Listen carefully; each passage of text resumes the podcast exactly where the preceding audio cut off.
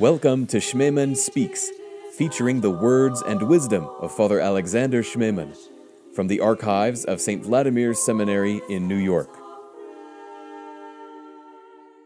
I'm uh, at the end of my, à la fin de mon rouleau, as they say. I know I, uh, I'm not quite sure that you can deliver that rouleau even. But um, uh, summing up what it seems to me we should um, um, uh, understand and keep in mind uh, this time not in terms of, of ideas but in terms of our basic attitude. We attitude towards what's going on so to speak. You know we are uh, we are told by Christ uh, watch it dangerous. Uh, and therefore in living in those dangers living in that particular time which I describe theologically as the time between the two comings of Christ, living in our own confused um, culture. For I think no one can today doubt that we are in a deep crisis, not only political crisis, not only economic crisis, but first of all a spiritual crisis. So we Christians, we who confess Christ, have to to go through that very stormy sea, waves of, of, of that sea of this world with some clear cut uh, principles of discerning what is right, what is wrong, what are we to do. And this is what it seems to me uh, is exactly the content of uh, St. John's um, uh, uh, commandment discern uh, the spirits. because, first of all, it is a spiritual discernment. And it is a spiritual discernment because what, what acts in this world are not abstract ideas or anonymous impersonal phenomena. Behind everything, there, are, there is a personal, personal presence. Uh, never be ashamed of believing, naive as it may seem to people of our age, uh, never stop believing that the battle is in, in this world, the struggle is not uh, between structures and systems, political or economic. People like that idea. No, the, the struggle is personal. It is the spirit of God, it is the spirit of the evil. And uh, from that point of view, difficult as it may seem for us to understand, every personal victory on the evil, maybe even unknown to the world, has an impact on the whole situation. This is what uh, Léon Bloy said when he said there is what one sadness. It is that of not being saints. A saint leaves the world, lives somewhere else, no one knows about him, but he is participating in that great struggle which will be going on until the end of the world. So when I speak about the discerning of spirits, I have two levels in mind. First of all, on one level, it is the general attitude of a Christian all the time. We are always, almost all the time, at a kind of crossroads. It reminds me of the text of Deuteronomy. There are two ways, always the ways of life and the way of death. We are always free, and we are always to choose and to decide and maybe of all the crosses that we have to carry in this world, that that um, uh, uh, that cross of constantly discerning, of knowing that in this world nothing is neutral, everything is either plus or minus. and not simply uh, of the, on the level of mistakes, errors. No. Uh, whether you take personal relations, uh, are my attitudes towards the one whom God has sent in my life, be it only for three minutes, uh, be it um, uh, my attitudes towards my own life, my responsibilities, my uh, whether I should go there or not. You know, it's always uh, behind that. There is always a spiritual choice. One one result, one fruit of of God's incarnation is that nothing in this world now is simply neutral.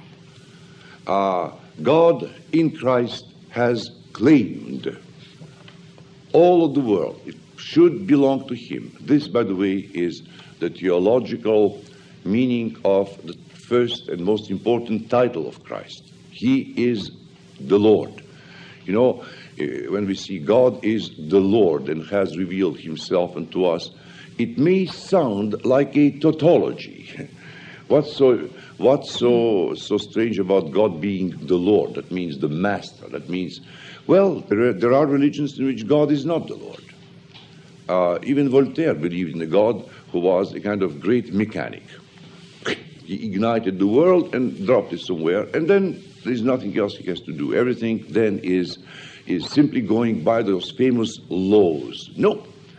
Uh, God is the Lord Kyrios, Kyrios meant at the time when Christianity entered the world, it meant, uh, it was the title of the one who controlled the life, history of his time. And that is our first, uh, every morning, our first confession of Christ. Thou art the only Lord, monos Kyrios. There are no other lords. And it is for the refusal of uh, calling anyone Lord that the Christians were condemned to death for no other reason. They were never examined on, on, on uh, Trinity and Christology and this and that. Uh, what they were expected to do was to come to the statue or the picture, the icon of the emperor, to burn one little, one ounce of incense and to say, Kyrios. And this is what the Christians refused. And uh, to some, it appeared like to the judge who judged Justin the philosopher, it seemed uh, stupid. There is, they had a little debate, civilized debate, before he was condemned to death, Justin the philosopher. The judge was polite. Uh, this was, you know, Roman civility. And he said, Isn't it stupid? So, whatever you think, who, who, who cares whether you believe or not that the Lord is, that the emperor is Kyrios? Do that and go home and, and debate on Trinity if you want to. And Justin said, I mean, I'm translating that into vernacular English. He says, No way. I don't remember how it sounded in Latin, but that's exactly uh, the intonation. It's impossible for us because there is only one Lord. And that was the whole Christian belief. Christ entered the world not that we simply simply to give some uh, some some business to Father Kirik, you know, the one who makes crosses, vestments, and things like that. Uh, not only that we may have beautiful choir rehearsals, and add one more good, ancient, colorful religion to, to the pantheon of religions. He entered as the Lord, claiming man whom he created, claiming the matter which he created.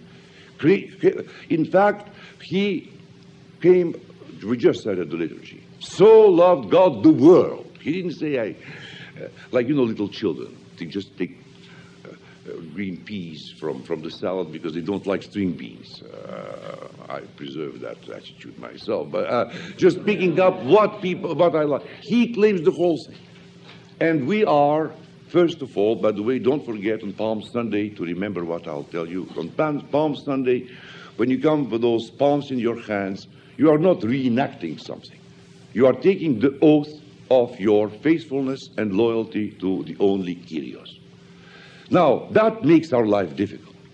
Our life is not made difficult as people think in our parishes by services which are too long. uh, uh, uh, this not because, uh, uh, but the, the, what is difficult is to be Christian in everything, not to be Christian only in uh, in in, in the debate of what is the orthodox sign of the cross, two fingers or three fingers. Again, you know, this, this is secondary. What is not secondary, it is whether we accept this, this Kyrios theology.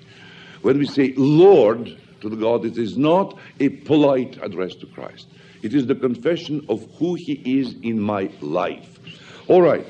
Therefore, and this, this lordship of Christ forces us into that constant choice.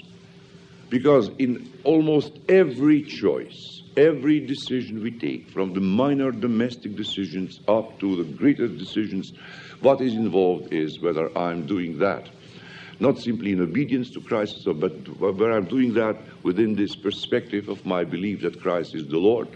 and wants me to be, to be his, his, uh, the, the, the witness of that lordship, or whether I'm following that logics of the world which actually rejected Christ, which said, away, away with him.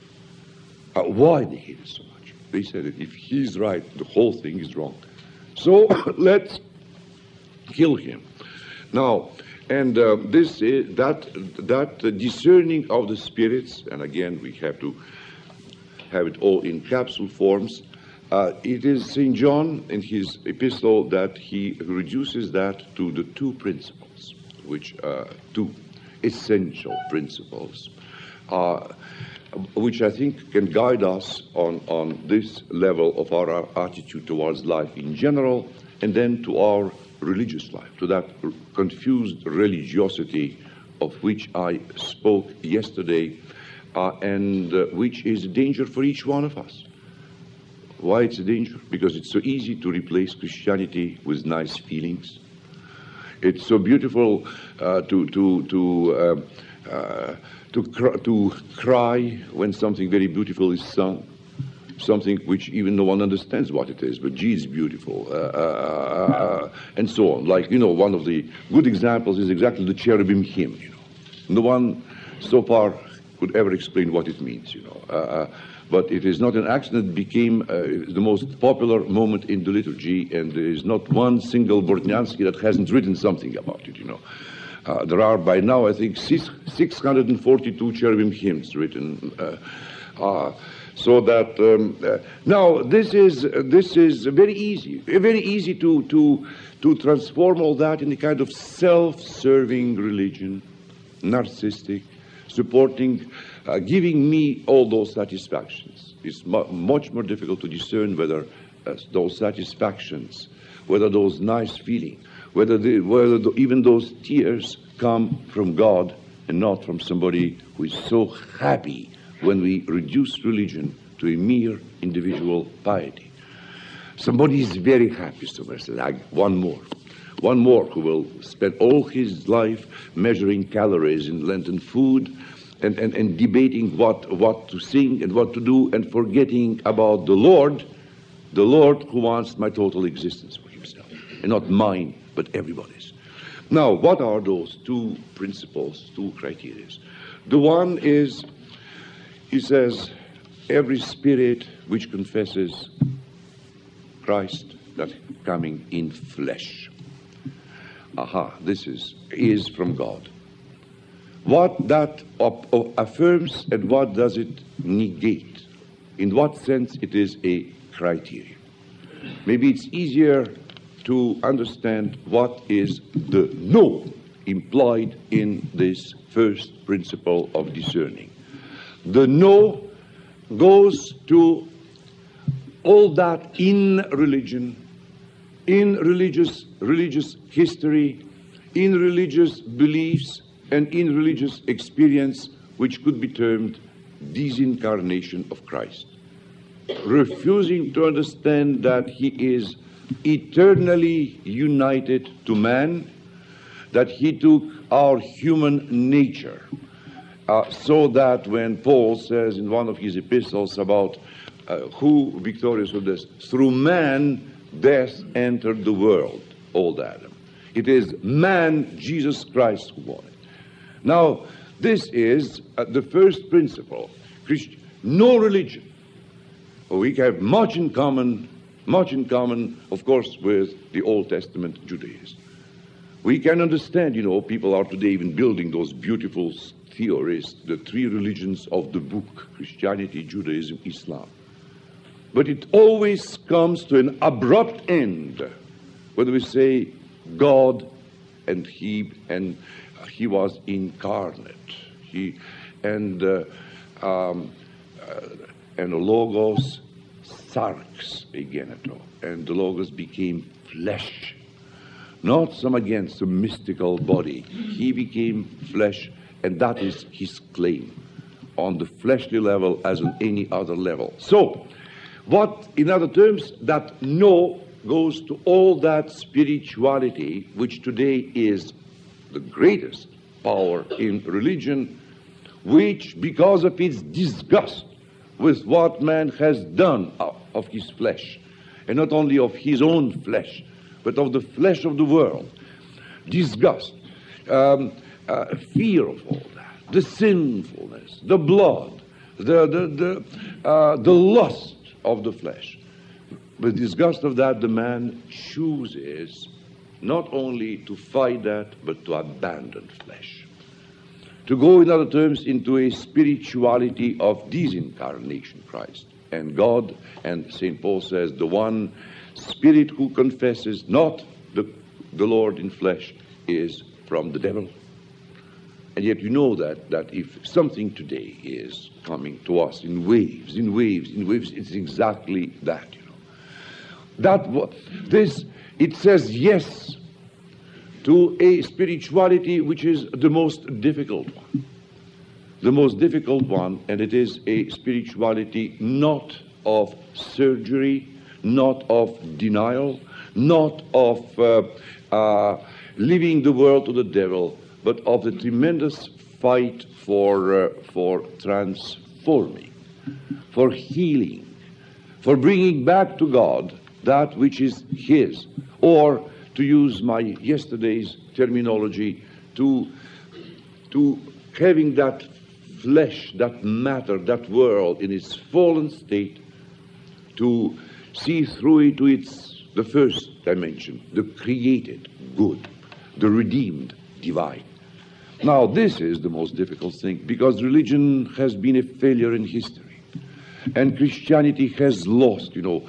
All of us, Orthodox Christians today, are weeping for some splendor of the past, you know. Uh, we always want in some, you know, there is that legend, that Russian legend by about a, a city which was during the Tatar Mongolian yoke, which sort of disappeared at the, at, at, um, uh, on, on the bottom of a lake. It is that famous Grad Kitezh, the city Kitezh. And uh, in special days, you can hear the, uh, uh, Uh, uh, the, the, bells ringing.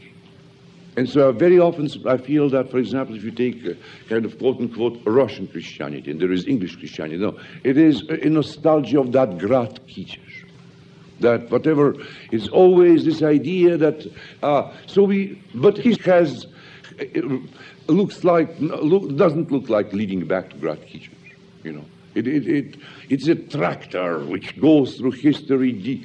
So uh, our uh, it is this either this spirituality of nostalgia, but what religion is today in the, our Western world at least it, is, it, is, it has great difficulties in coping with incarnation. Either it goes to disincarnation, to all those Hare Krishna or whatever, you know. Salvation is in eating rice and only rice. Okay, I mean, uh, uh, and in, in oh, or then it goes to a total surrender. It goes to a worship of the flesh. It is uh, uh a member of our retreat, just five minutes before we started, asked me what she should think about liberation theology. Uh, you know, uh, I don't know whether she sh- should think at all about the liberation theology, but since it exists, you know, uh, it is a very typical example of what, what, what happens in this world, you know. Or then what I call a Me Too religion. Me Too, and that means we all are interested. You are for revolution. We all are for revolution. You are for, um, uh, you know, it's it's uh, the way I put it in my book for the life of the world is that even the priest today, more than being a priest, wants to be a kind of great sea doctor, dentist, psychiatrist, uh, to be sort of helpful, to prove that he's needed. Who needs him in the sacristy, of course? Can't I, can't I also be in the operation, You know, you, you, of course you are. So big, big me that big, big white thing, put a lamp here, and so when somebody would come to our counseling, I would say, open the mouth, say, ah. Maybe out of loyalty to my Lord, I would say, instead of uh, beginning simply by those questionnaires, you know, uh, uh, why you have that anxiety. Wasn't your grandmother alcoholic? Oh, that explains everything. Before going in those intelligent debates, I would probably say, in the name of the Father, the Son, and the Holy Spirit. So just to be faithful. Maybe even because I will put on that whole white outfit an epitrachilion.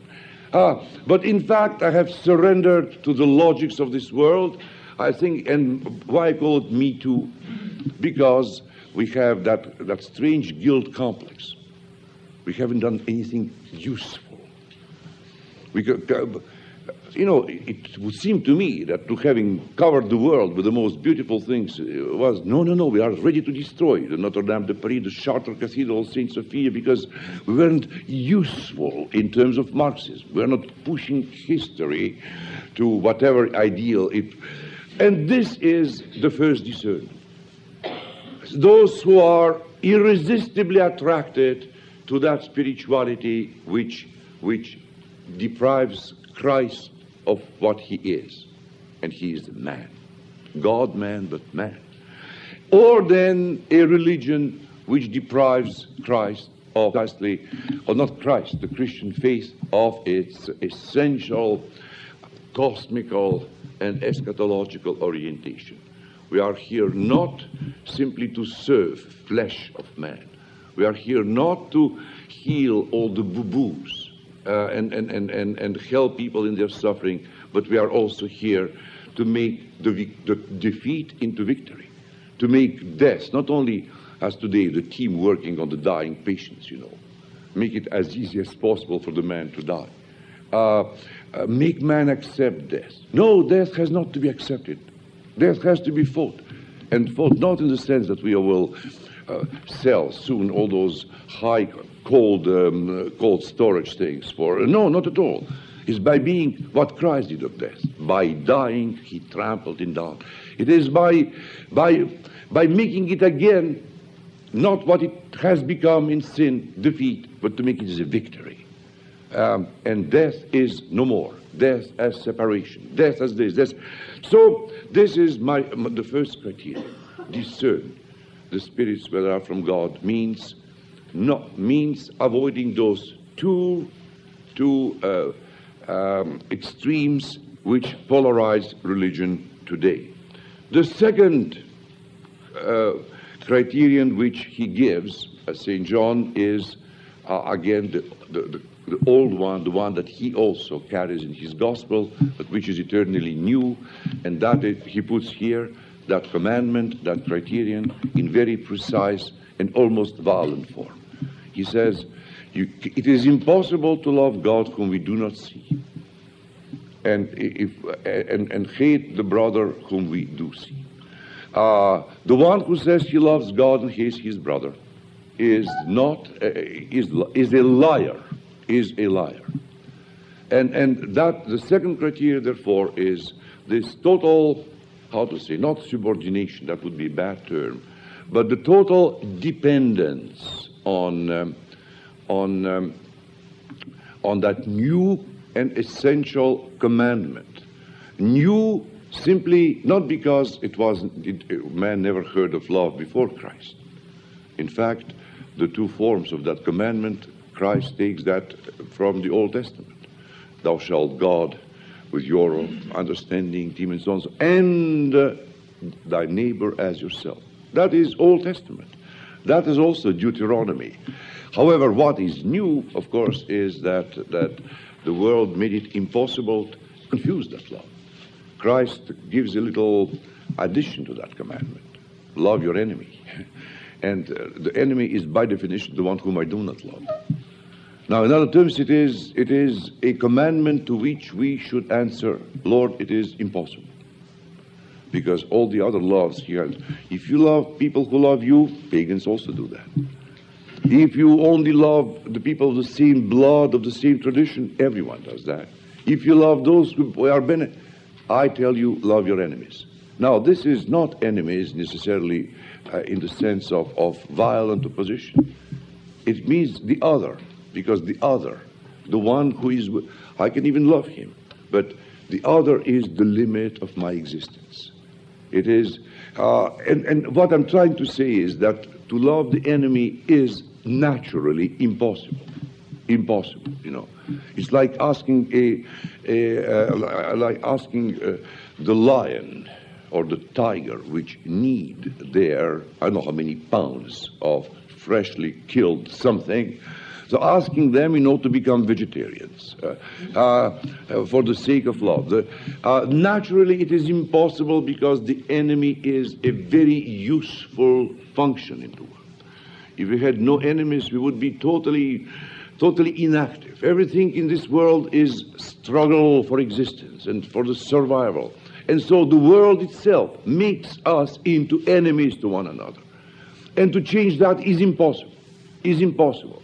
After the 20th century, we know that if you want to unite people, unite, unite them always against something. You will never be able to unite them for something for more than five minutes. Uh, uh, but against something, you can, you can uh, uh, uh, create a tremendous power. So what Christ says and what how that love acts is something very unique, but people don't think about it. They still think that Christ says, love each other all the time and so on and so forth, unless you're really angry at each other, you know. Then avoid each other for a while and, and so on. Then become indifferent.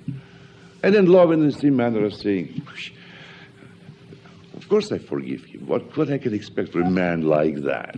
Go in peace, you know. Uh, uh of course, it's, it's, it's, uh, uh, it's um, better than shooting people on sight.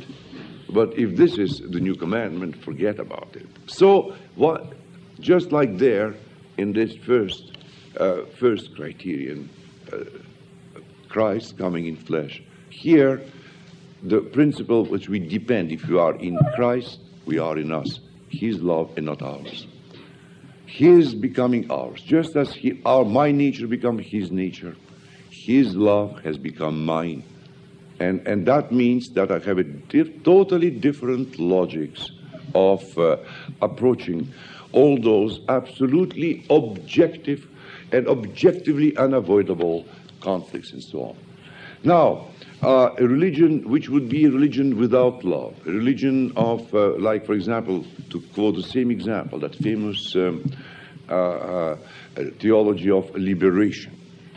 Uh, if you read that those books, you will see that the secret mover of that is not at all the love for the people who suffer from injustice. It is not. Uh, this is an abstract, abstract man. It is the hatred the hatred for those who make it is a theology not of love but of hatred. Uh, justified hatred, just as people say that it is from time to time it's necessary to shoot people because to protect.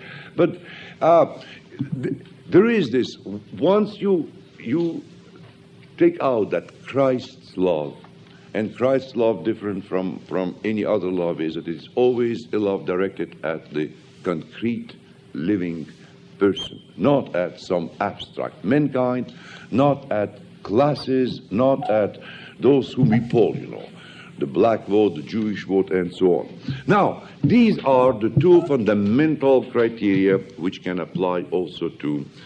Uh, to not only to our personal attitudes towards life, we spoke about that yesterday, but returning and winding up my presentation of conversion I think that this is what I would like to say at the end about conversion, to make it very simple. I think, A, if you listen to me um, carefully, uh, which was difficult probably, uh, you would probably you understand what I'm going to say right now. I think that if Christian faith, as I said, is conversion, if um, Christian life is based on conversion, then, of course, conversion is not only limited to the so-called converts, or to, uh, it is a, a, a situation in which we all share, and it is a need for everyone. There is a need for everyone all the time in Christ, in the church, to be reconverted, and I try to explain why. First sub-criterion is in fact a very, very significant and very new uh, return to idolatry, to idolatry.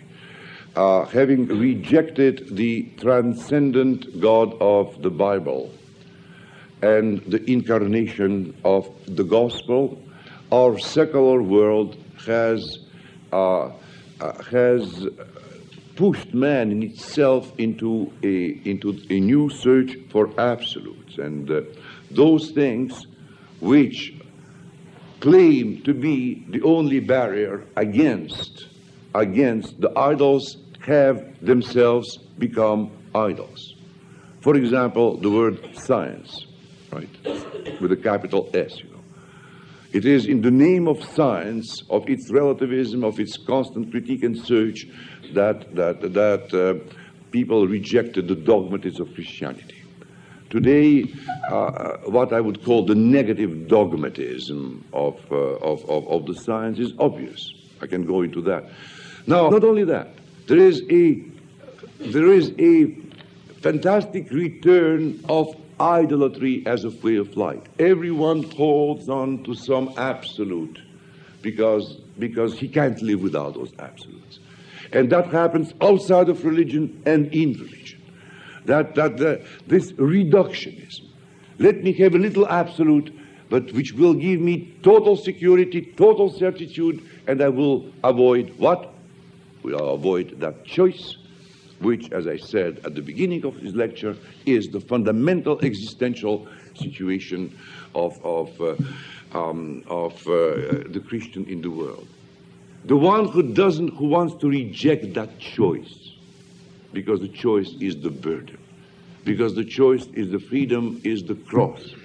Because of that, you know, uh, people would prefer something which would make them avoid it. It would be wonderful Wonderful, of course. I remember a speech with a student who always wanted me or somebody else in the faculty to write a book which could be not very expensive, which would contain all answers to all questions.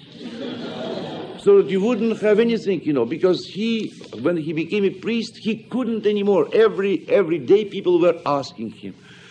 And Father, it's so easy. Then I would simply look in the index and find. Uh, uh, this is a constant tendency. It's easier.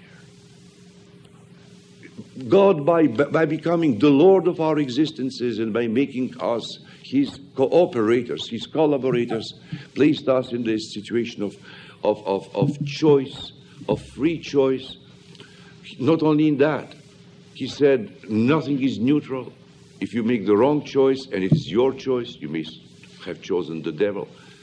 And this is what leads so many people in our in religion, even in the church, even in the Orthodox Church, to those false absolutes, reducing them to whatever you can do, reduce it, to, to blind obedience to somebody, or to blind to to uh, understanding the canons as divinely inspired absolute norms and not the regulators, and so on. Um, so this is the the the the first um, the first. Um, sub criterion is that in any conversion, be it an internal conversion, that means of someone who was an Orthodox and then become a conscientious Orthodox, or someone who goes from outside, I would, uh, my first test, if I had to use uh, modern terminology, would be to look out whether that man or that woman or myself uh, uh go by the, the principle which is called in Latin pars pro toto whether there is a reduction, in other terms, of his, he uh, got in love, and that is perfectly normal, with, with, with maybe one aspect of orthodoxy. That's, uh, you know, the mystery of conversion is a mystery. Everything, uh, everything can lead us to God, even the evil things. Uh, if I had time to give you to give you some examples from the literature, ascetical literature of Orthodox, you would see that even sometimes horrible things can lead to God. uh, it all depends. It all depends. My, my favorite uh, story of conversion is that of one of the Optina Starzi. I think it was Macarius, who was a son of a very rich uh, peasant uh, and was very happy, had a beautiful uh, life, uh, was planning to marry, and was sent by his father in, on a spring morning to, to, to a fair somewhere. And he was driving through a kind of, you know, Gradkiches to all those uh, beautiful uh, trees and plains and this and that, and bang, uh, he was so happy. He had such fullness of life that instead of going to, instead of going to, to, to the fair, he turned to and went to the monastery and stayed there for the whole life, uh, out of total joy and and and not to spoil the joy, you know, and developed into the. Now that is one conversion. Uh, there are many others, and and I, I, even hinted in my presentations that in fact, of course, it is a unique mystery. But whatever leads us to, to Christ, to the church, or to orthodoxy. The next point is to know that, that it is not, you know, the first thing the early church did, okay, okay, good, you have come to Christ. Catechization. And what is catechization? It is the testing of that conversion. If it's pars pro toto, as people say, well, I like this, but I'm not, uh, you know, I'm not a theologian. I always say there is no such thing as a theologian. Uh, uh, theologos is the man who has words about God, and that's what we are using all the time. So I think it's clear what the pars pro toto is. Is, is, is the fight against a reduced, one-sided, emotional, um, uh, idolatric conversion. Uh, people who make of that particular, who choose something and say, this is what I like, this is why I'm an Orthodox, in fact transform that something, that parse into an idol. Um, the second, um, uh, you know, Orthodoxy itself can become an idol. Don't be surprised at that. You know. The church can certainly become an idol. Everything can become an idol. Uh, everything which, which is covered with crosses and with Jesus Christos Nika, vestments can become an idol. Uh, everything. And here the apostle says, watch it. Watch it. There is always a danger. The second test, I call it the test of the ideal church. Uh, it is the, uh, once the conversion has begun in man, once, for example, he has discovered that it is serious, inside the church or out, he begins to, this, uh, automatically the temptation, the corresponding temptation of, of, the, of the devil will be uh, to put then the search for the impossible ideal church. I have seen my 35 years of priesthood persons spending the same 35 years always looking for the good confessor. Uh, uh, Maria Ivana, did you try Father so and so? Yes, I tried him. He doesn't understand me. I was 15. I said, What is there to understand? You know, because when you go to. Uh, there must be somebody for a whole eternity created to understand you. See, he doesn't understand. What is the least original sin in the uh, thing in the world? Totally no development, no no dynamics is a sin. You cannot invent new sins. Just cannot, you know. Try. You will not, you know. The attempt will be a new sin, but uh, you will not. Uh, in other terms, there are only two sins, in fact, and as deeper, deeper, more. I mean, if you if you look at sin as transgression, you can have two. Cat, very simple. There is the um, the only two sources of sin: pride and flesh. No other combinations when God doesn't bother us, or rather the tempter with flesh, he bothers us with the pride. uh, when finally the pride gets, the flesh comes back. You know, if you think that, I can't even understand why the confession should be secret. I mean, this is the most banal thing in the world. It is that secret confession which almost out of politeness pushes the penitents to invent. I cannot go the same thing to the Father. Let me uh, so the temptation is to present my sin as something interesting, paradoxical. Even in sin, I am I'm original at least, you know. I'm not like people who sin just like they they, they drink, you know, uh, plain. No, no, no. I am for the for for uh, champagne, you know, for extra dry, you know, or for things which, and, and, and that is fills our confessionals, our analyses with all those, you know. I, and then sometimes refreshing if someone comes and simply says, paper, then put the glass and say, bum, bum, bum, bum, bum, and says, bum, bum, God, forgiveness. Uh, uh, and and uh, th- th- this is, then you feel that, that the whole thing is, first of all, the, the first, the base of repentance is humility. If I cannot be a great saint, at least, Lord, make me a great and original sinner. Uh, and the temptation is sometimes absolutely so. What I saw that search for the ideal confessor. This claim that in, although there are 123 priests within 10 miles, no one understands you. That you have to write to someone living in Ipswich somewhere, you know. And usually that Or it, it can be also this endless peregrinations. Uh, how can we be fully Orthodox? You know, in, at least a Muslim knows that unless he has been in Mecca, he's not quite full. But this, our constant moving, have you heard about that place, this place, you know? We, we collect those, um, those things as we collect stamps. Uh, and by the way, it goes against the whole evidence of the. If we cannot find God here, here today, we'll find it nowhere. That kind of disorder which enters with us, it is deeply tempting because it comes from the devil himself. It is he who would, who would say, okay, you are not a saint, at least be original in your sins. It is, it is he that will transform your whole life in the church in asking for attention. Attention, attention. If God cannot be reduced to scratching my back, at least the priest should. I mean, uh, the Vice Christus. He can, he, if, if a good priest he, uh, priest, he should every Sunday after the liturgy ask him. No real problems, you know.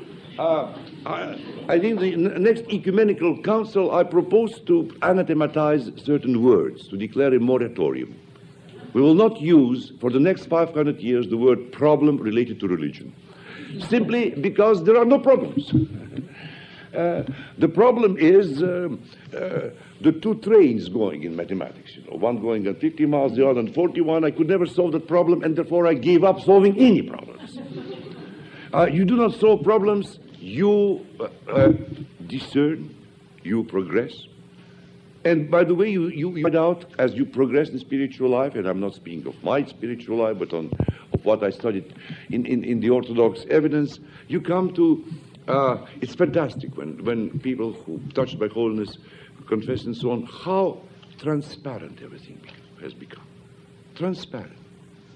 Uh, clear. This is evil, this is good, this is Christ, this is the devil, you know.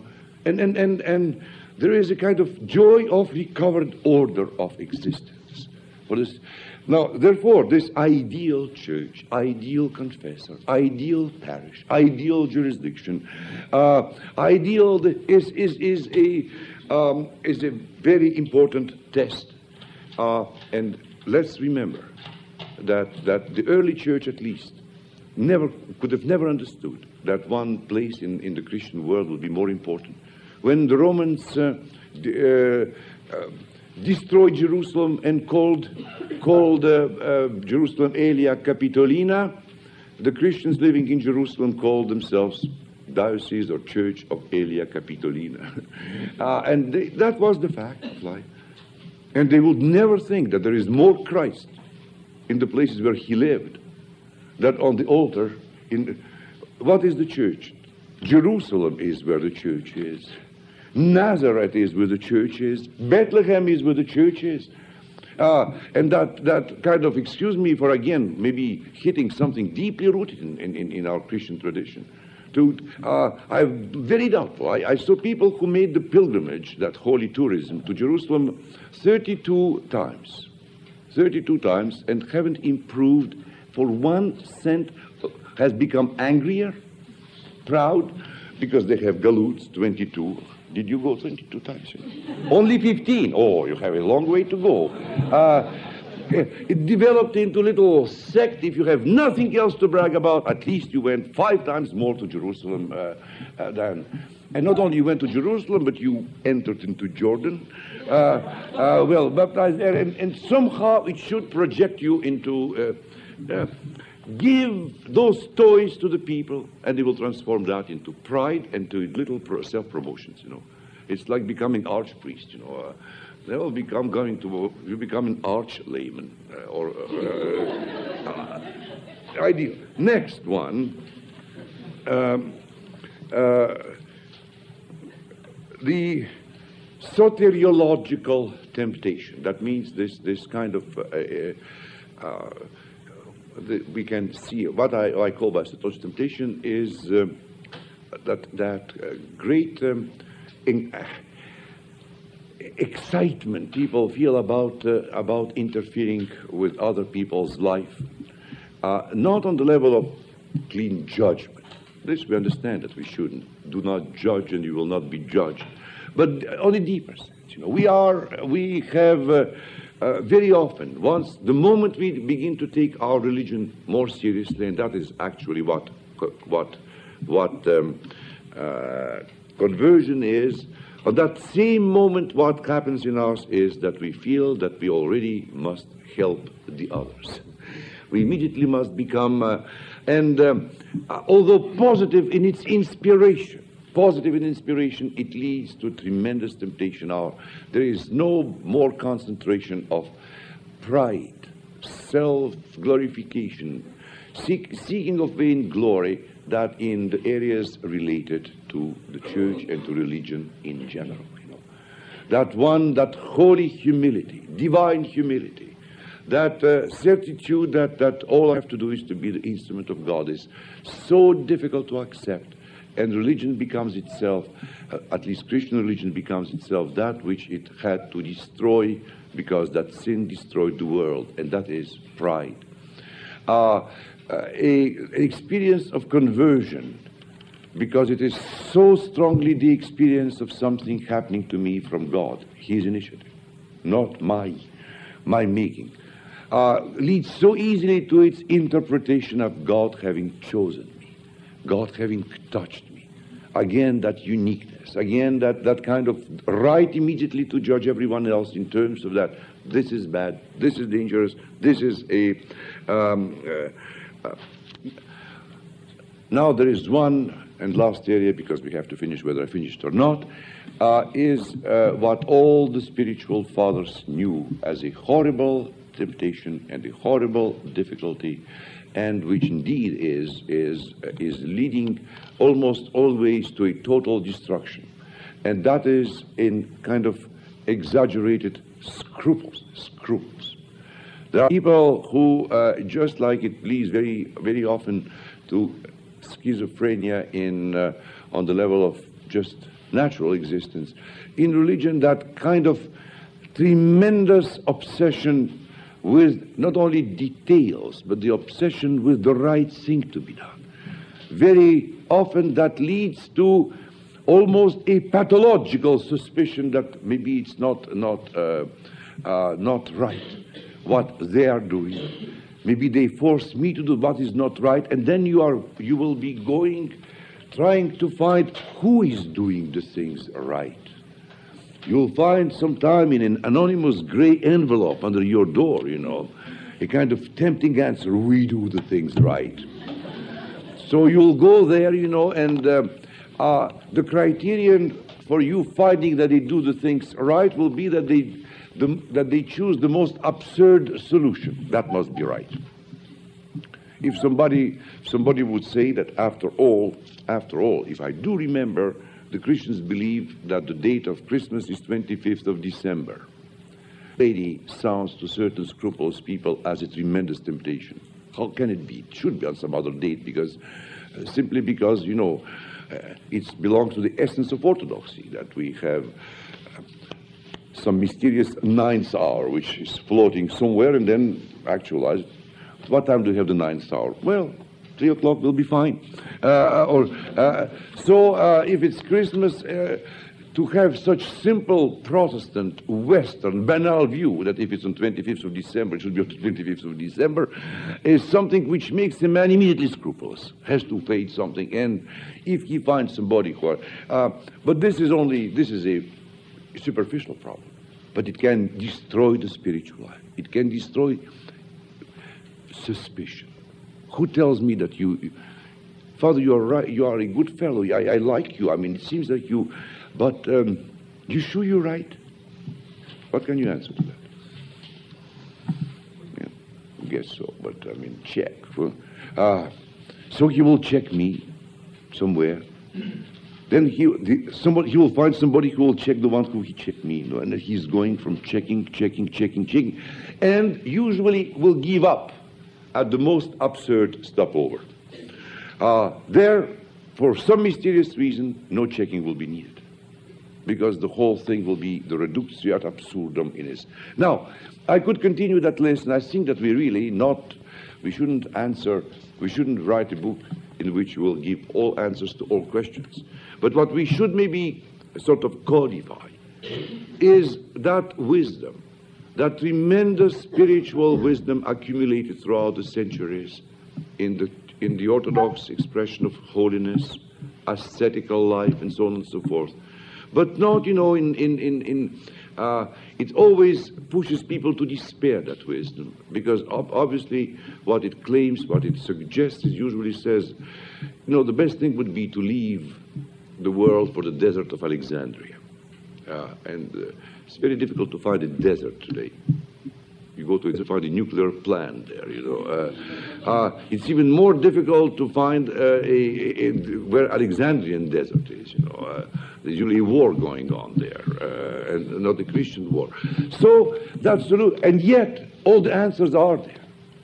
What we need is their, their translation into our conditions of life. It's not a new things. pride, this over scruple, pars pro toto, the search for the ideal and so on and so forth, the suspicion as, as the cancer eating the spiritual life, uh, this kind of transformation of sin, even sin, into a vain glory, and all that, you know. All, all this is there. It's, it has been solved so many times. That was those famous starts did when they were reading the hearts, understanding that somebody who comes and I happen to have a student right now that every student comes to the icon and kisses it. He says, uh, uh, the student says, gee, he must be holy. Uh, uh, uh, in fact, you know, you only can detect, you know, what. He's looking outside. Why, if everyone makes one sign of the cross, he, he must have three. Uh, if everyone bows, he will touch the floor if people were touching the floor, he would probably be crawling on uh, uh, uh, that desire to be different, that hatred for being in the ranks, for being just just what you are. You know, I always feel that when I'm have my little, I don't call it depressions, doubts, let's put it this way, or fatigue, and a pathological desire to, to solve it by reading a detective story rather than by something else. Uh, I always uh, feel the salvation in, in being in the ranks. I'm, thanks to God, I'm one priest out of 3,000 priests. And that's wonderful. That's exactly wonderful, you know. And what we do, you know, on Sunday morning, we are concealing our individuality under the same vestments. So that, that nothing, and uh, uh, I, I, feel that, that that wisdom exists. It's there, it's helpful, it's, it's, unfortunately, it's written in a difficult language and has difficult examples, which are always taken from exactly from the desert, from nature, which is not our nature, language is not that, but the essence is there. And more than anything else, we need to understand that nature of our struggle, the nature of Christian asceticism, because we are we need asceticism. It's not, not at all. Uh, taking uh, a prosphora and eat it for 42 years, like Mary of Egypt. You know, don't advise that as immediate uh, step to solve the problems. It's not. Uh, it's first of all that asceticism whose deep principle is not the fighting body, but fighting for the body, not fighting against food, but fighting for the real, for the real food, which it cannot be, and so on. And these are the little criteria which would help us to discover that. But of course, this is this is only uh, the table of content.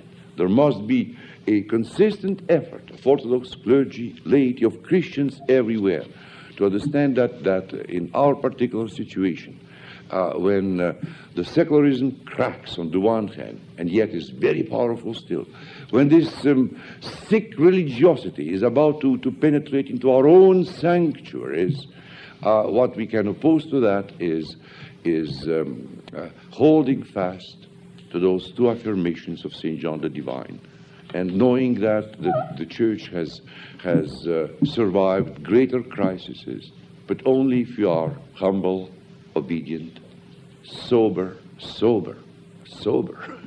Not, you know, hysterical, hysterical, hysterical. If we understand that we are all in the ranks, that we are a militia Christi, and what is more than anything else, if having that that what he said himself to us, or what we sing in the day of Pentecost, the beginning of canon, there shall be no separation, said the holy lips. There will be no separation. And lo, I am with you until the end of the world. That should, that should take care of some of our breakdowns, temptations, so on and so forth. He is with us. Whom shall I be afraid? God bless you. Thank you.